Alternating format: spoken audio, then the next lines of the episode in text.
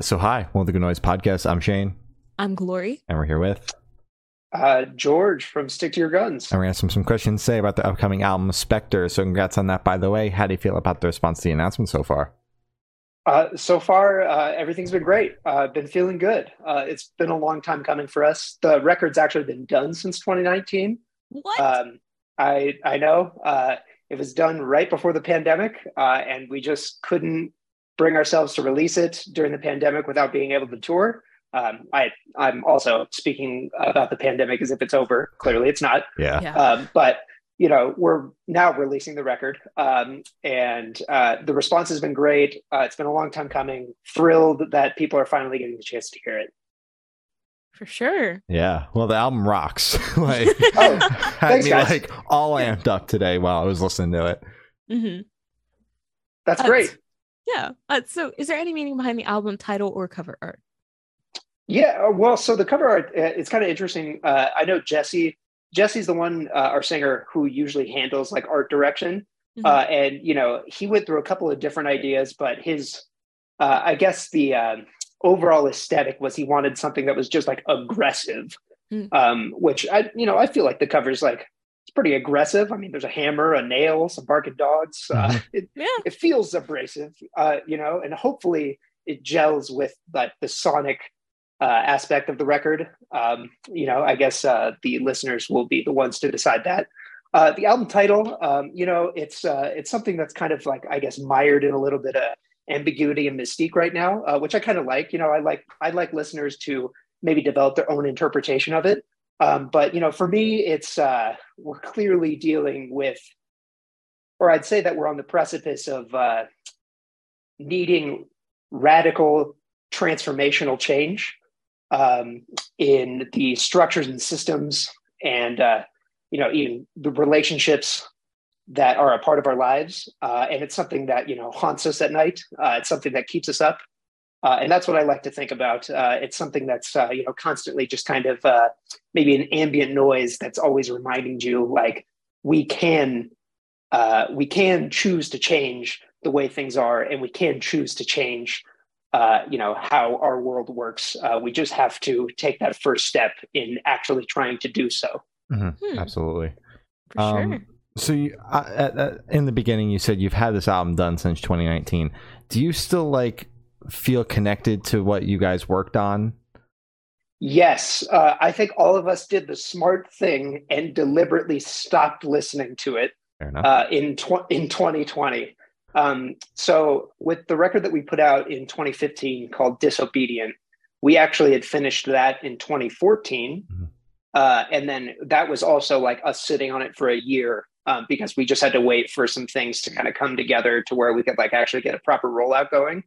Um, and we constantly listen to it on our own, and we're like, "This is awesome!" And by the time we actually put it out, we're like, "Oh, this is this is old news. It's an old hat."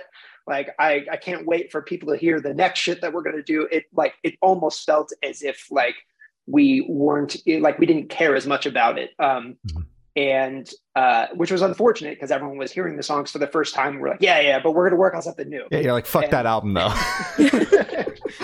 um, so this time, I feel like because the pandemic hit and uh, everything just got put on ice, all of our tours got canceled, and we were just we just made the collective decision: nope, we're not putting out the record until we can go back on tour. All of us just stopped listening to it.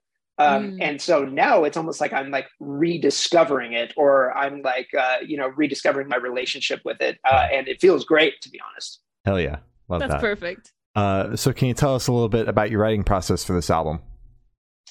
Yeah. So, um, you know, I'm uh, funny. enough- So I'm the drummer, uh, and I'm probably not the. Uh, I'm definitely not the master songwriter in the band. I'm like the uh, the guy who comes in like at the end of it and kind of Yeah. helps with. Um, you know, I'm the guy who helps with uh, maybe some like rhythmic changes or uh, like pacing or cadence issues or something like that. But usually, what happens is Chris and Josh, uh, our guitar players, kind of get uh, in their own zones and demo out some stuff uh, by themselves, and then they meet together and then kind of work on it together. And then from there, usually it gets to the band, and then the band kind of goes through like a draft process Uh, and then from there, we actually uh, went and met with Drew Fulk, who was the producer on the record. Uh, and it, it was like the first time, I mean, with True View, we did uh, work with Derek Hoffman, um, who is awesome. And we worked with him, and he did an amazing job producing it. But uh, for Spectre, it was like um, we had a couple of like extra meetings, like a, a couple of extra like pre production meetings with Drew to like really pick apart and like deconstruct songs and figure out what works and what doesn't. Uh, and Drew was so cool. Everything was like fluid, and he was so down to try like any new ideas. Mhm. Um, and it was like a really, um, I guess, like a, uh constructive or like generative kind of environment to where everyone felt comfortable expressing ideas, That's good. uh, which is well, yeah, which is always great. Um, and then from there, we just started tracking the record. Hell yeah. Perfect. Sounds sounds great, actually. That's so yeah, I, I, I mean, I wish I had something more like provocative to say, like, ah, we were like tortured over it. It took us, you know, it took us years, and the band, band almost broke up. Yeah. Exactly. Yeah. No, I mean it was, it was pretty paint by numbers, pretty straightforward. Fair enough. Yeah, that's perfect. Uh, so, what song off the album took the longest to write, and which one is your personal favorite? Oh, geez. Okay. So the one that took the longest to write, you know, I I'll say that all of them. I mean, I can't speak for like how long Chris and Josh spent on songs. I feel like sometimes Chris will like sit on a song for years trying to like hone it in and like Mhm. get it dialed in perfectly before he presents it to the group. Oh, Uh, Chris, uh, I mean, Chris is so he's such a gifted songwriter, and uh, he's also just like a master of demoing out songs. And sometimes I almost feel like we we call it demoitis, where he like presents the song and he goes, "It's done." Like it, w- it will not be changed, and we're like, no, no, no. This is the first time I've heard it, Chris. Yeah, like, like- we're gonna, Dude, we have know, notes.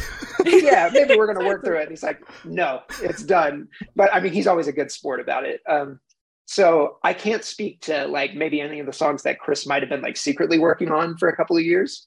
Um, I feel like so the song "Who Dares" on the record, um, it uh, it's interesting. So Chris actually uh, kind of like ripped the structure from this Cardigan song.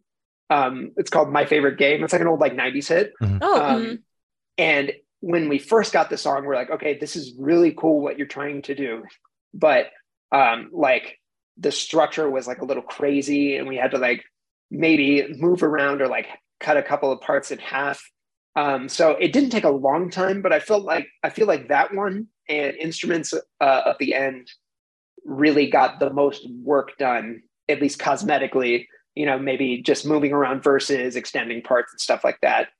Um, so yeah, maybe those two. If I'm if I'm thinking about it, uh, for me personally though, I think my favorite song. ah, gosh, I, I mean, I love "Open Up My Head." I think it's really cool.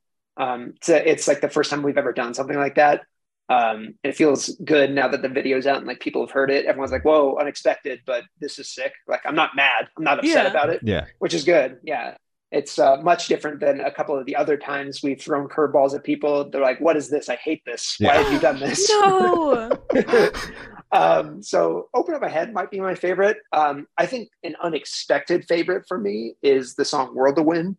Um, just because I didn't think it was going to turn out as good as it did. And now when I listen to it, I'm like, oh, this is like an integral song on the record and I love it. Mhm. Um, where maybe like when we were first like demoing out, I was like, yeah, you know, kind of like a standard like punk affair sort of thing. And Mhm. now it's turned into the song that I love. Hell yeah. Love That's that. great. Love when there are surprises. Mhm. Yeah. Uh, so how'd the track list for the album come about? Did you guys write the opener be the opener, closer be a closer, just shuffle around, see what fits? What was that process like? Oh, that's a great question. Uh, and it's, you know, it's funny. It's a question that is almost irrelevant now in the era of Spotify, um, where everyone, where, where everyone is either throwing things on shuffle or did they put the shuffle button back or not? I can't no, remember. they, it's still gone. Okay. It's Wait, still it's gone. what? It, I, the Yeah. shu- like the shuffle button, like it used to be like to play an album, you would hit the play button, but it would shuffle it. Now they took that away because like Adele bitched about it or something. I can't Yes. believe it took Adele to complain about it to get that to go away. It's Wait. like you can, you can still put it on shuffle, but they don't Mhm. have like the auto, like sh- Mhm. the, the big one, next, the big green shuffle button or whatever, like on the uh, album page. Yeah, Oh. before they updated it, you used to have to hit the first track on the album to make it play in order. I thought that was Yes. just because like you didn't have like Spotify Premium because that's how it is if you don't have Spotify Premium. You still have the uh, the shuffle, automatic shuffle. No. Oh wow, okay. Um, yeah, it's it's so funny. I think years ago, uh, Jordan Buckley from Every Time I Die had a tweet, and it like it still sticks in my brain because I relate to it, or I think every musician relates to it. Where he's like, "You have no idea the torture that we put ourselves through to Mm. get this album listing, the way Mhm. that we think it's like the most sonically cohesive, and then Yeah. for you to hit the shuffle button, it's like, what are you doing?"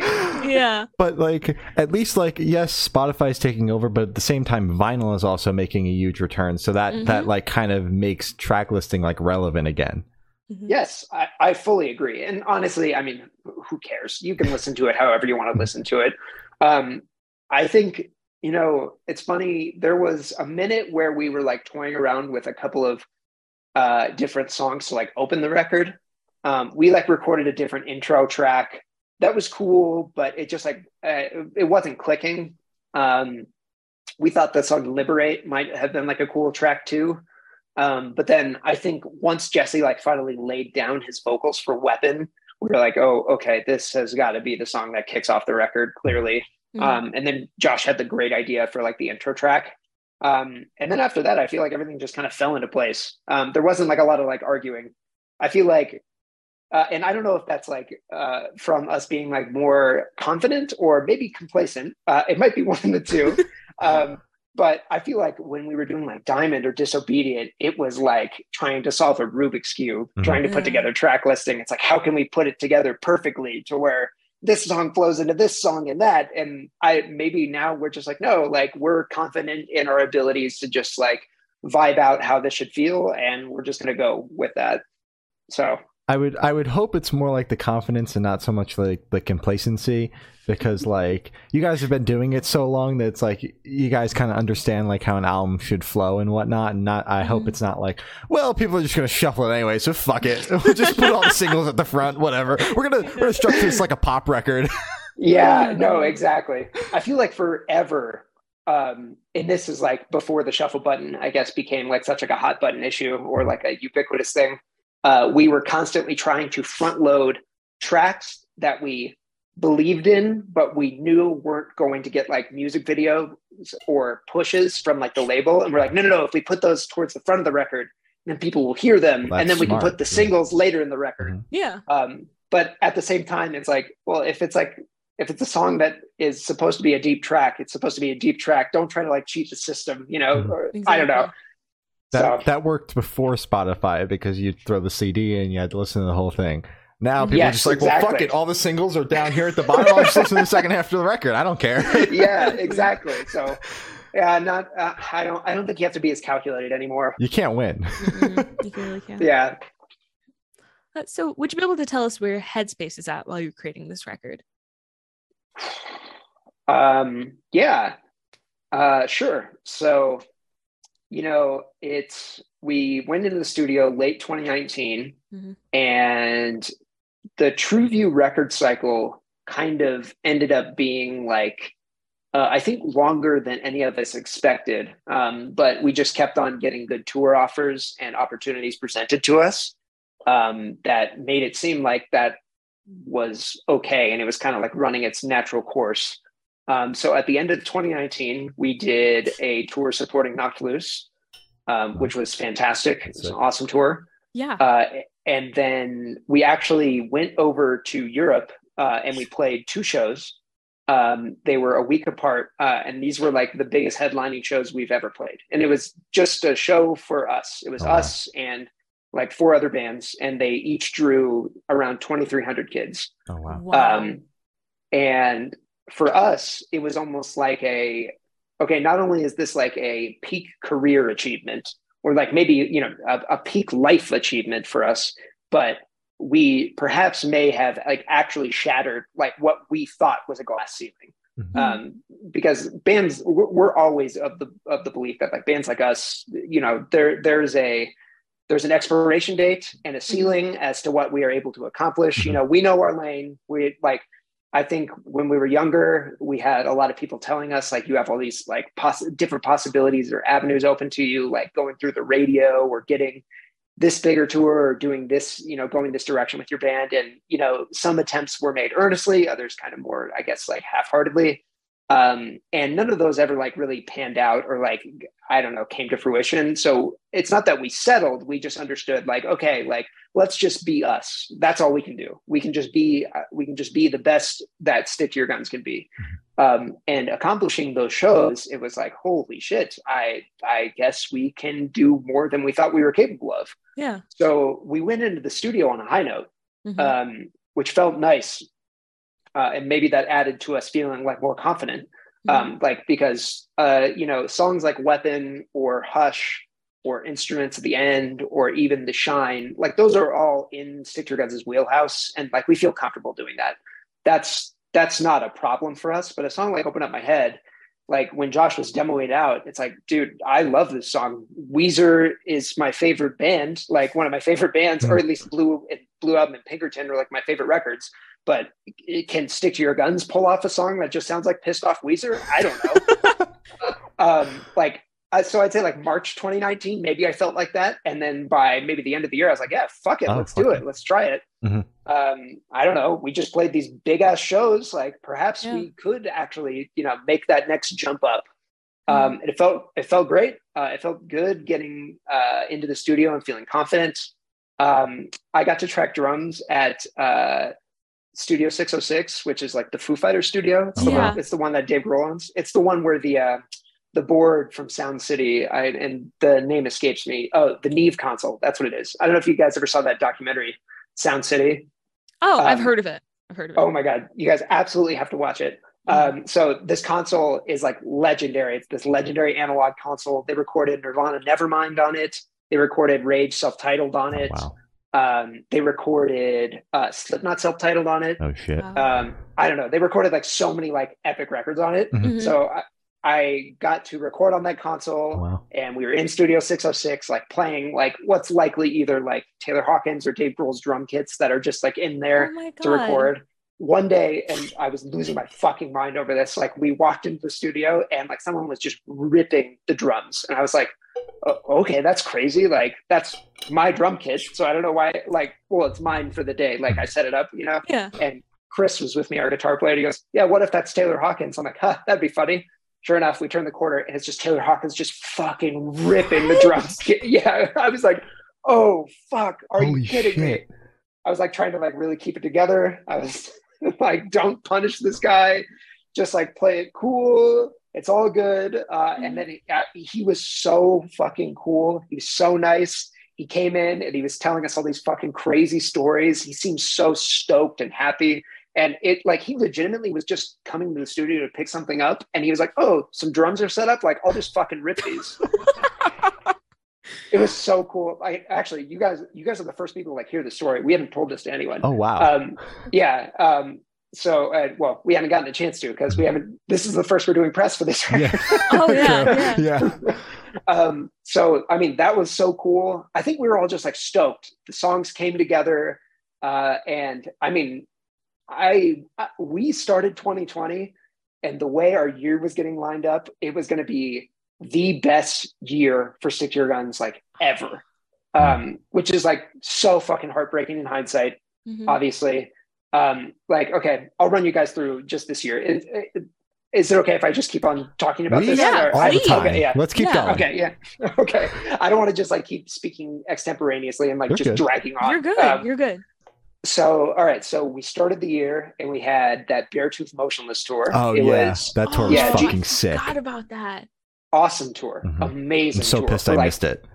Yeah, and well, that too is like a perfect tour for Stick to Your Guns because we can be like the uh, we can be like the the token like heavy hardcore band kind of thing, and a lot of like younger kids haven't been exposed to that style of music. And then they're You know, super they know- into it.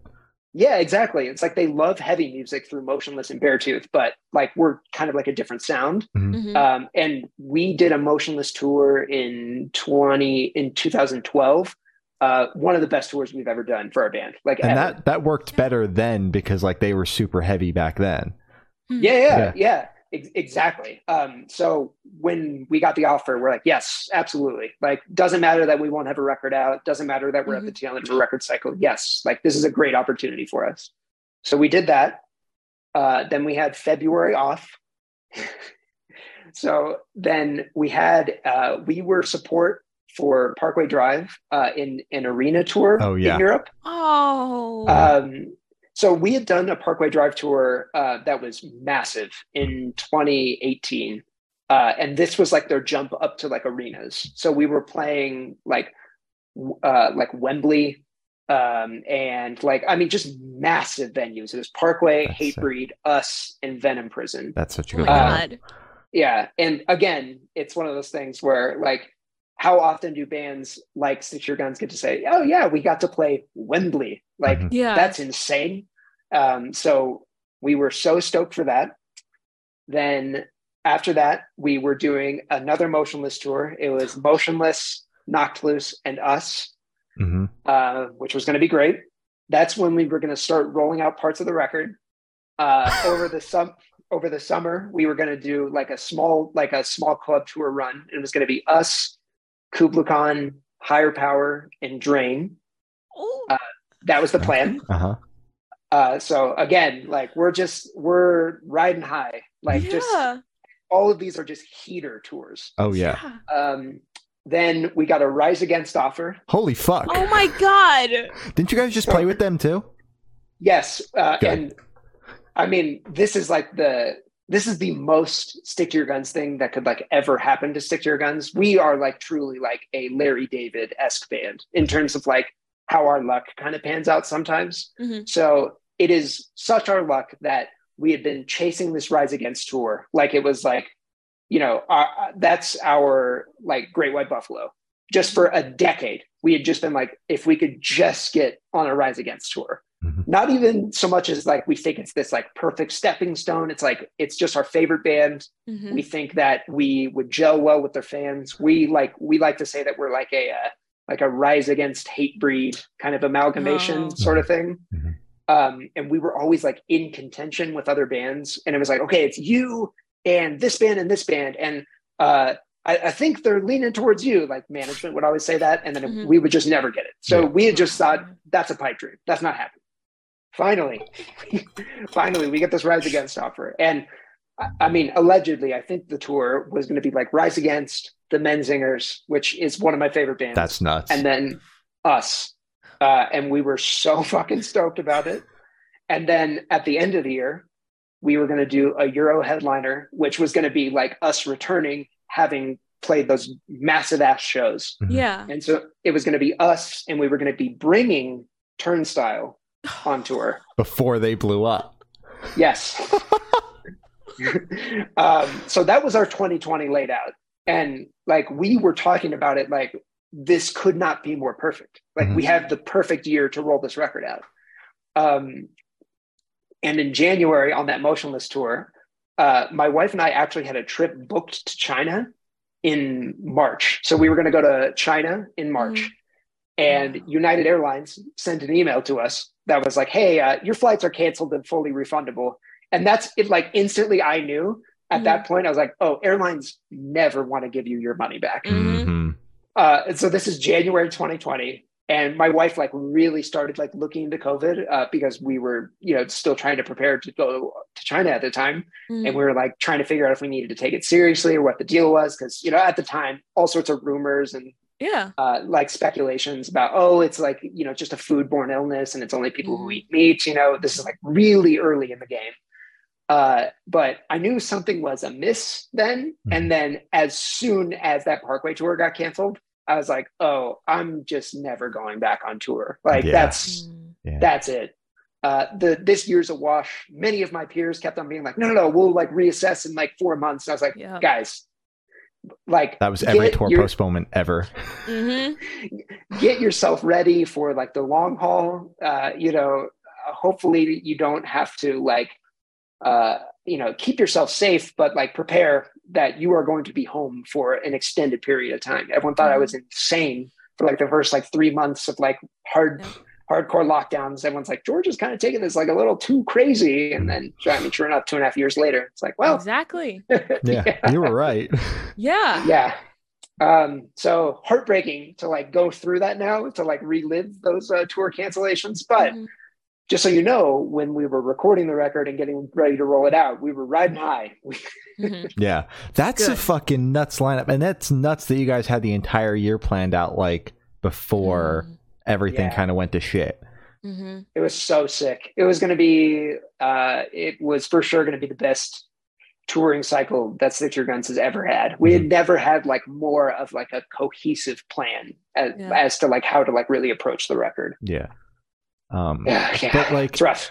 I, definitely like it sucks you guys got all that taken away but it seems like you guys have kind of like had a good kick back into touring like you you did the run with a short run with rise against right and you're bringing Kublai Khan out later later this year so yeah it's it's like we were able to like salvage parts of it Mhm. and Yeah. I, I i guess i should follow up on that rise against thing so we only got the rise against offer because Rotting Out had to drop off and then like two other bands pass on the tour well, and, you like- finally did it so that's what matters.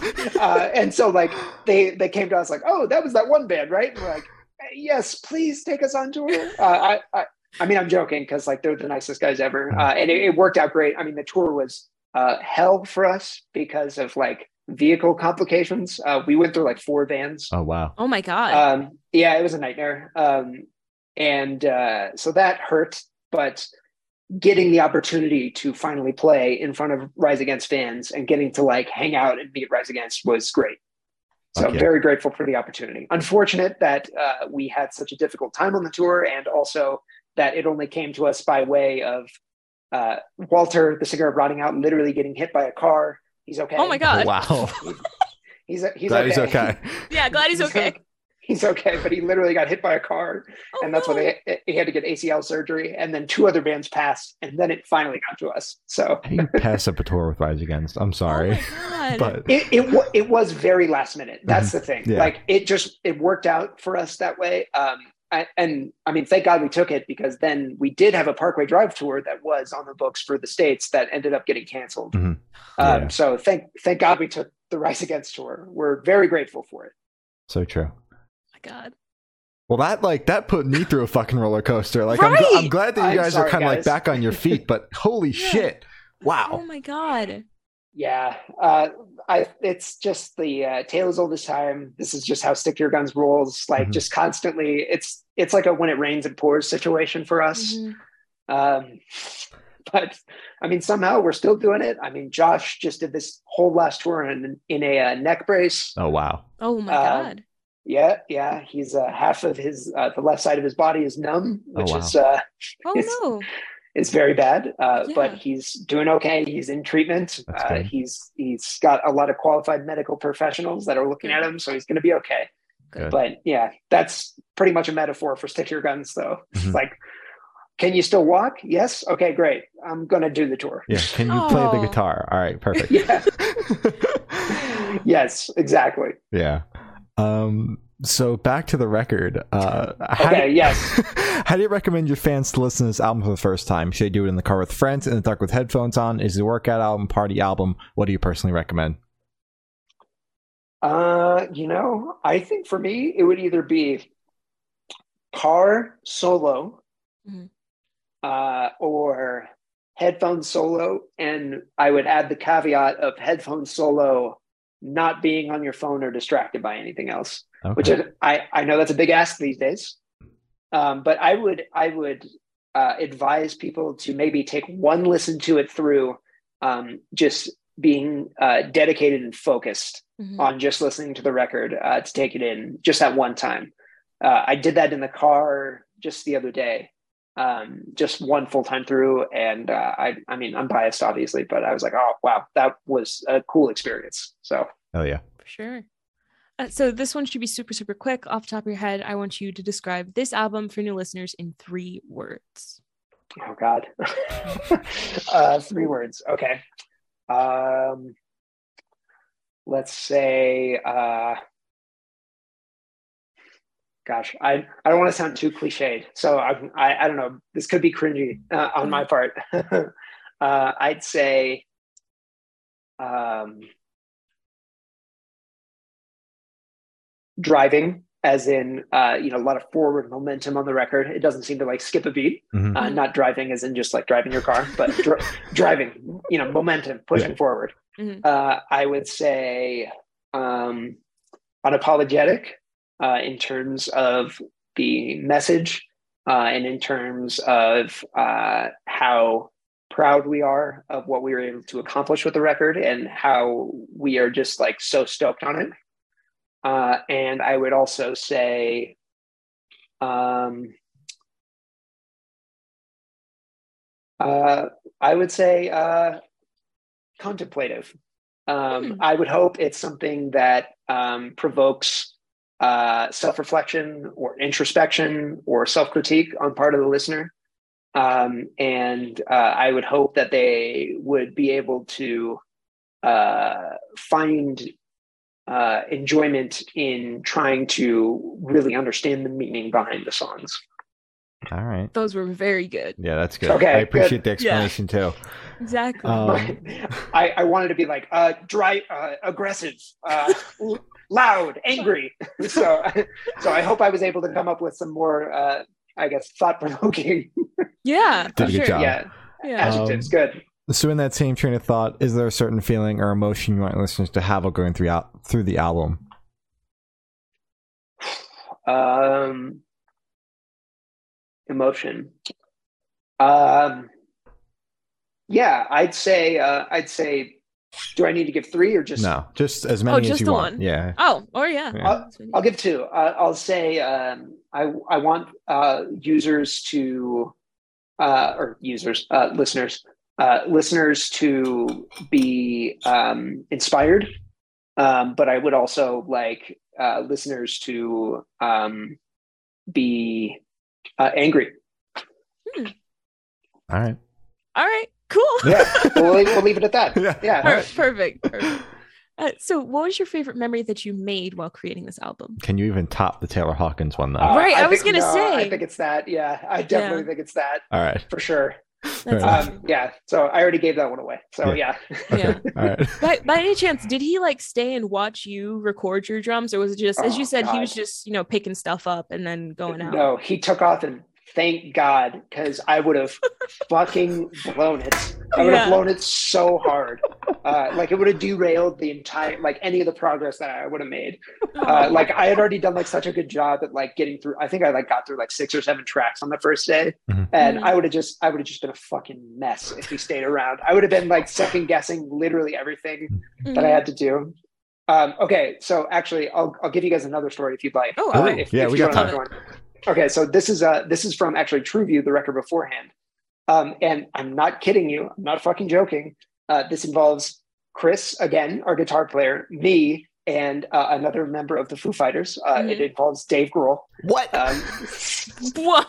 so I know this. Is, no one's going to believe us. Uh, no, but we do have two other witnesses there for this. So thank God. Uh, Okay. So Derek uh, Hoffman, the producer on True View, and our friend Braden, uh, who was helping us write, um, was also there. Mhm. Uh, we all went to get ice cream, and it was after like a long day in the studio. You know, we're all kind of like fried mentally. We're like, let's go get some ice cream. Let's like chill. Nice, uh, yeah, nice kind of like May, almost summer night. okay. Uh, and we're standing outside this ice cream shop. This is in 2017. Mhm.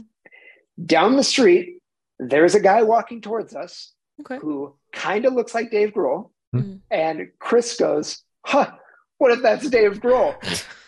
Which is quite literally exactly what he did with Taylor. No one's going to believe me, but that's Exactly, literally yeah. exactly what he did with Taylor Hawkins. And I'd be like, oh, that's funny.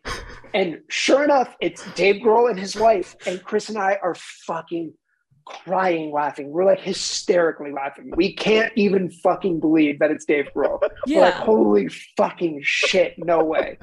Um, there is a line out the door of this ice cream place Mhm. that, uh, and it's kind of like a smaller space, so they don't have a lot of people in there. I can't remember the ice cream spot, but there's a line out the door. Everyone there knows it's Dave Grohl. Aw. Dave Grohl, Dave Grohl doesn't see the line, Mhm. and he just walks into the ice cream shop, and everyone's like, "It's all good." It's Dave That's Grohl. Dave Grohl. Yeah. Uh, Dave no one's going to say anything. Mm. Someone comes up behind him to like also come into the ice cream shop. He turns around. And he goes, oh fuck, there's this whole oh I'm sorry, and everyone goes "N- no, Just go. like You're good. just go, you're good, man. Watch Dave Grohl get some ice cream, and as he's leaving, of course, our friend Braden had to give him like a head nod. like Braden, this is so fucking embarrassing. but Dave Grohl gave him like a you know little little head nod back, and that was that. So Chris and I are two for two with Foo Fighters experiences. Holy Oh shit! Somehow God. we're recording records, yeah. Yeah, So, that's fucking nuts. I know it's so funny. Yeah, Chris, Chris, Chris is incredible in these situations. Uh, there was one time we were at the Grove. I'm just sorry, I'm going on so many tangents. No, but we were, please. You're good. You're These stories are hilarious. Yeah. we, we were at the Grove uh, in uh, Los Angeles, and we came out of a parking garage, and Chris like literally runs into Scott Ian, like runs into him, and Chris just goes, "Holy shit, it's Scott Ian," and then just keeps on walking, which was such an amazing like interaction to witness. It was fucking incredible. so he just said that and then just kept moving. Like, Yeah. no, big fan, nothing. Just Yeah, and Chris like fucking loves Anthrax, like like loves Scott Ian, but that's just like that's Chris's temperament. He's Mhm. just Canadian nice. That's just how he interacts with people. It was Yeah. so funny. I That's just I, I can't believe like y- y- both times you were with Chris and he was like, "What if that's one of the people from the Foo Fighters?" And you're like, "Holy shit, it is both times." I know, I know. At this point, like I'm convinced that I just have to keep recording records with Chris, and we will Mhm. eventually run into every member of the Foo Fighters. yeah. Like you know, Pat Smear's for sure next. So Yeah. whatever the next Stick to Your Guns record is, I'm somehow going to run into Pat Smear with Chris. Oh, 100. percent Just gotta you guys keep gotta Chris get a by your side at all times. Oh yeah. Yeah. I know. Um, Somehow I'm only with Chris when I'm doing these celebrity spottings. a, a Foo Fighters tour feels like it's in your future. hmm Yeah, I mean, you know, we'll see. We'll see if they continue to be a band. Sure. Um, Yeah. True. You know, yeah. But, you know, keep us in mind. Yeah, For sure. um, so picture this: you're on tour, you're at a gas station for a rest stop. What is your snack of choice? Oh, God. Okay. Uh, if I'm trying to be sensible, like, uh, like a protein bar or like a Clif bar, um, and like lots of gas stations, like, I- and this is like so yuppie, but like lots of gas stations have kombucha now, which is like nice. Ooh yeah.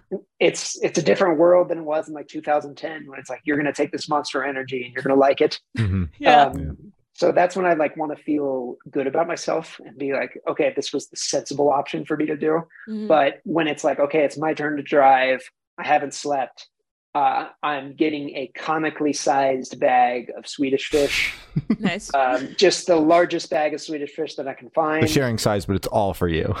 Yeah, it's all for me. Uh, and uh, probably um, probably an energy drink that is like irreparably damaging some organ Oh, for inside of my body. Yeah. yeah. Those are the only ones that work. If it burns it's- I- I going down, know. it probably is really bad for you. But it's it's got the most caffeine in it, so it's perfect. Oh, yeah. It's I'm gonna going to keep you finish that drive. Yes, exactly. I'm going to finish my drive. That is my duty to my band. Uh, You Mhm. know, that's part of the contract. Oh, for sure. and uh, do you have a favorite uh, flavor of kombucha? Sorry, it's just I had to ask. Um, yeah. So there's this one that's called like Clear Mind. Uh, I forget the brand. Um, Mhm. it's like a black tea. Um, it's got like ginseng in it. I don't know. It's nice. It's like really mild. It's not like uh it, it doesn't like hurt. It's not like the ginger lemon ones. Those are those are kind of rough, you know. Those hurt. I yeah. like yeah, I like either like the fruitier ones or Mhm. like the ones that are just like kind of like a mild tea. Okay. Yeah. Perfect. All right. Sounds good. Uh, Yeah. So, on the topic of food, if the band was a dish, what dish would the band be and why? Oh God. um, Jesus, that's funny. Um, Thank you. I would probably, I'd probably say, um, either like pizza or a pasta dish from. Uh, there's this restaurant chain in Europe called Vapiano that has Mhm. become like a, it's like a family tradition for us now. It's like imagine like, uh, like kind of like a better Olive Garden, like a more elevated Olive Garden, Okay. if you will Mhm. Okay. uh, make makes you feel like uh, it's not the Olive Garden when you're there. No Yeah. disrespect, no Oh, Olive Garden Olive is Garden. banging. It's good, but Yeah, but, but you know what you're doing when you're there. You know what you're doing. You, Yeah. you know everyone's being bad boys when they're there. Uh, you know we're we're living it up. We're going into we're we're dealing with um, you know like a carb overdose kind of thing. You know, you gotta un you gotta unbutton the pants at the end of the meal. Oh, for yeah, sure. Yeah. Yeah. Vapiano doesn't quite leave you like that. It's still Oh. filling. Um, Okay. but it's uh, it it's kind of become like a Stick to Your Guns family tradition. So I'd say like a, a nice pasta dish from Vapiano. All right. That's very wholesome. Uh, so for the last couple of questions, we're gonna shift completely away from music and go straight to death row. Boom. So if you're on death row, what would your last meal be with a drink?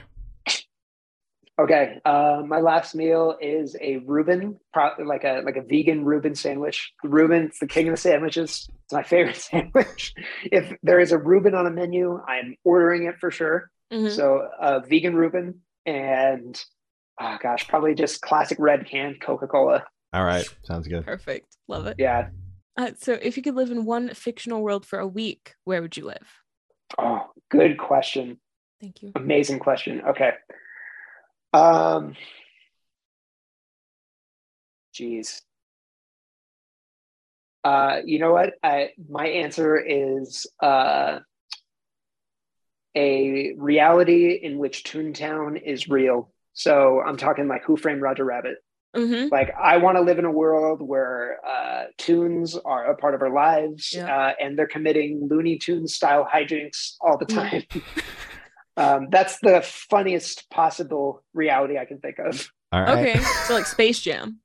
Yes, exactly. Yeah, kind like, but like, rather than being in the toon world, like, still our world, but Yeah. like, you know, Bugs Bunny would like come over for dinner, kind of thing. get it. Or like, if you're like walking downtown and you see a giant X, like, you better watch out because a piano might fall. Mhm. Um, okay. And you can be I- with, you can be walking with Chris through the entire time, and he'll go, "Holy shit, that's Bugs Bunny!"